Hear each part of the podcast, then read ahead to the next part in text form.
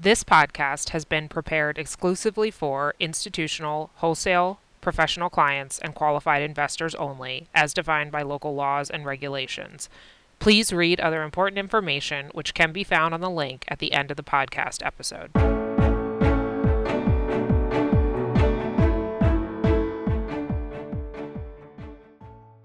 Good morning and welcome to the Eye on the Market for late September. Uh, in our September 8th piece, we reviewed many of the market and economic issues at stake in the election. So, with one month to go, I just wanted to, to briefly mention two last topics. Uh, the first is the election as a referendum on the U.S., and the second is how should we think about the rising possibility of a very, very contested election process. So, on the first point, uh, I was reading some JP Morgan investment bank research at the end of August, and they had a piece where they recommended that investors position for rising odds that Trump gets reelected. And the primary point of their argument was the protests that are going on, and that if those protests are seen as violent, that could materially affect voting patterns. Uh, they cited some other research they had read showing that um, demonstrations at a county level in 1960 through 1972 in the United States uh, boosted Republican vote outcomes by about 2 to 8 percent. And, you know, I know it sounds very mathematical, but, you know, this is not 1960 and 1972 when most Americans still trusted the federal government as an antidote, uh, as a prevention from chaos, and when violent crime rates were, were quickly rising. Uh, and in a poll this month, um, Around 60% of respondents said they thought the administration's response to the protests were harmful compared to only 30% that thought they were helpful. And um, my, I guess my response to the uh, investment banking piece is that while some voters may see the administration as a guardians against lawlessness, uh, there may be just as many, if not more, voters who see the current administration as purveyors of it. In any case, I think rather than focusing on the protests in isolation, uh, this this election may be a referendum on how well the overall system works in America and, and for whom. And uh, I took the World Bank High Income Universe and I broke it down into a lot of different categories using a lot of different sources to see how does the U.S. stack up against the rest of the world because I think that may also be influencing how people vote this year. So Unsurprisingly, and there's a chart in here that shows you all these rankings, the U.S. ranks at the very top for equity investors and for entrepreneurs. We have lower regulatory burdens, lower tax burdens. Uh, it's much easier uh, as, as, a manager of a company to hire and fire people, easier to do business, and the legal system is oriented to resolve commercial disputes quickly and fairly. All of those things contribute to top, top decile profits growth and equity returns. Uh, now let's look at for workers. How does the system work for workers? The U.S. ranks above average on median income, uh, whether adjusted for purchasing power or not, uh, on housing costs, and, and the OECD has a, measure, a measure of a better life uh, that looks at jobs, housing, work life balance, environment, and personal safety. And uh, the U.S. ranks still above average on, on those kinds of things. Uh, but that's where the rankings uh, start to slip after that. Um, there are cracks in the U.S. judicial and legal system. The U.S. now ranks median or below on judicial independence and corruption. Um, uh, the, US, the, U.S. ranks below median on homelessness, basic educational uh, on math, science, and reading, uh, health care, uh, including COVID mortality. The US, the U.S. ranks very poorly on income distribution, generational mobility, and poverty, and ranks at the very bottom on, seminal, on civil and criminal justice and discrimination. So some of these problems have existed for decades, of course, but I think this year uh, voters are going to be more inclined than ever to judge an incumbent president on whether his administration made some of these problems better on the margin or made them worse. So you can take a look at the uh, at the chart that shows these different rankings because I have a feeling that this broader context and referendum uh, is going to be um, more impactful on the overall voting patterns than the protests in isolation. So, what kind of election results are we going to get and when? Everybody's aware right now that there's going to be a surge in mail in voting this year. Um, could be 40%, 50% in some states. Uh, nobody really knows.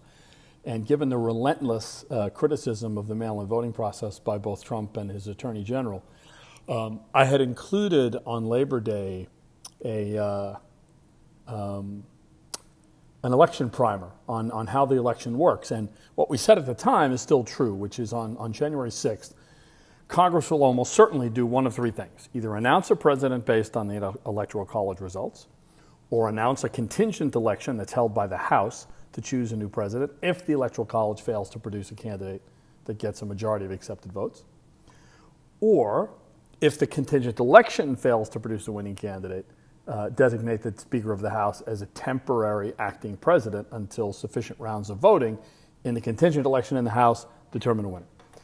And I think I may have made it sound simpler than it is because the primer that we had didn't cover all of the steps that are fraught with potential for legal uncertainty, uh, uh, judicial interpretation, gamesmanship, and this kind of stuff. And you know, and with the president of the United States being cited as having declined to commit to a peaceful transfer of power, uh, you know, we, we wanted to take another look at this. So what we did in this week's uh, piece is to look at, at some of the uncertainties that we didn't discuss in our Labor Day piece. Um, I'm just going to tick through them really quickly here, and you can look at this um, for more detail. But six weeks from November 3rd to December 14th, when the Electoral College meets, sounds like a long time, but may not be. And one of the primary reasons is in states that have requested or automatic recounts, uh, those absentee ballots may end up having to be counted twice. Um, there are other, uh, there have been Supreme Court decisions that require states to extend voting deadlines from having your mail in ballot received on election day, and now that they're requiring to be postmarked on election day.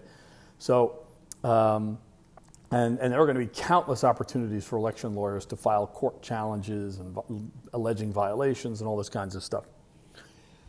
And the other, all of which could result in more than one set of electoral results being submitted from a state. In the prior primer, I mentioned that in most states, it's the Secretary of State in each state that oversees and certifies the election results, and that's true. But in other states, the governor and the state legislature as well may have equal standing, and they may just decide to submit a separate slate of electors, electoral results to the Congress, uh, to the Electoral College, um, and then the Congress would have to sort out which electoral state to to uh, to approve. Um, the other thing that's important to point out is if some electoral votes are not reported by December 14th, or they get rejected by Congress for procedural reasons, there's a chance that Congress would select a president based on less than 270 electoral votes. In other words, if, if 20 electoral votes uh, from the state of Pennsylvania just were not submitted in time or were thrown out, uh, Congress could select a president based on whether or not someone received a majority of the uh, electoral votes that were submitted. So instead of needing 270, you'd need 270 um, you know, minus 10, which would be half of the 20 plus 1. So um, there are circumstances under which um, election lawyers would have an incentive to tie up states in the courts for as long as they possibly could, hoping that their results would get thrown out of both the numerator and the denominator of electoral college. And, and that opens up a whole string of unknowns, which is what if a state doesn't complete its vote count until after the 14th? Um, uh, will Congress accept the results? It, it could be unconstitutional against federal law to count electoral votes submitted after the 14th, because that would mean that the process is not uniform across all states, which is one of the requirements. What if a state submits results by the 14th, but have only counted 97% of the ballots and, and know that there's a small number of absentee ballots that remain uncounted? Uh, that may also be unconstitutional. And then there's also issues about faithless electors.